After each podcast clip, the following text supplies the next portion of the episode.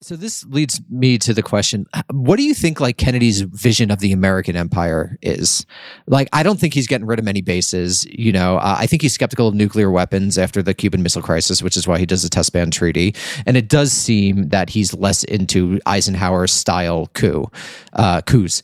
Um, so, what do you think he? What's his vision? Like, what does Kennedy want to do with this behemoth that he's uh, at the top of? And then I do want to get into the literal machinations of the assassination, which we haven't really talked about. And then we could end this sort of JFK section here. But yeah, what's his view? What does he want?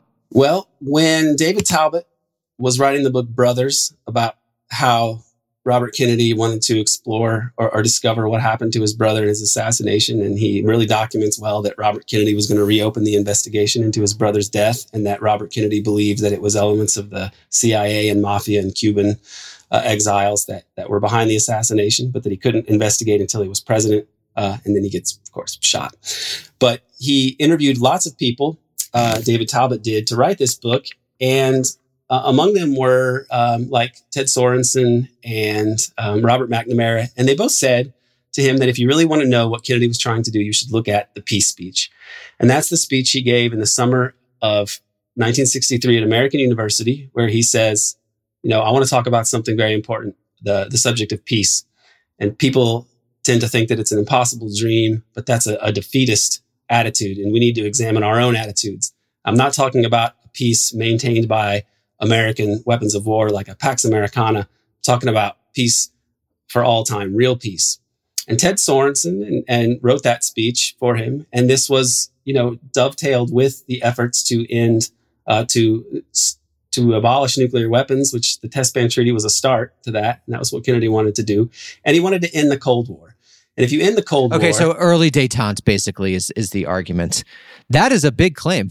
Even more than detente, he had already set the ball rolling. His last speech to the UN was a joint space exploration program to with the Soviet Union to explore space together and merge, tech, share technology, and do these things to internationally as an international project. Additionally, when Kennedy is killed, William Walton is sent to Moscow as a courier for the Kennedy family on a, some sort of as a cultural attaché, but he has really has a mission to give to the Russian officials. And he says, "I'm here also on behalf of Robert and Jackie Kennedy, and they want you to know that they know that the Russians weren't behind what happened in Dallas. It was really a domestic coup by right wing forces, and unfortunately, with Johnson in power, you don't really have a partner for peace. But uh, if Robert Kennedy can take the White House, then the quest for peace can begin again. And Jackie Kennedy also told Russian ambassador, um, she, there's different versions of this quote, but one of them is, she said, she was in tears and she said, Jack's dead. Peace is up to you. Meaning that this quest to end the Cold War and for peace was over because Kennedy had been killed for pursuing it.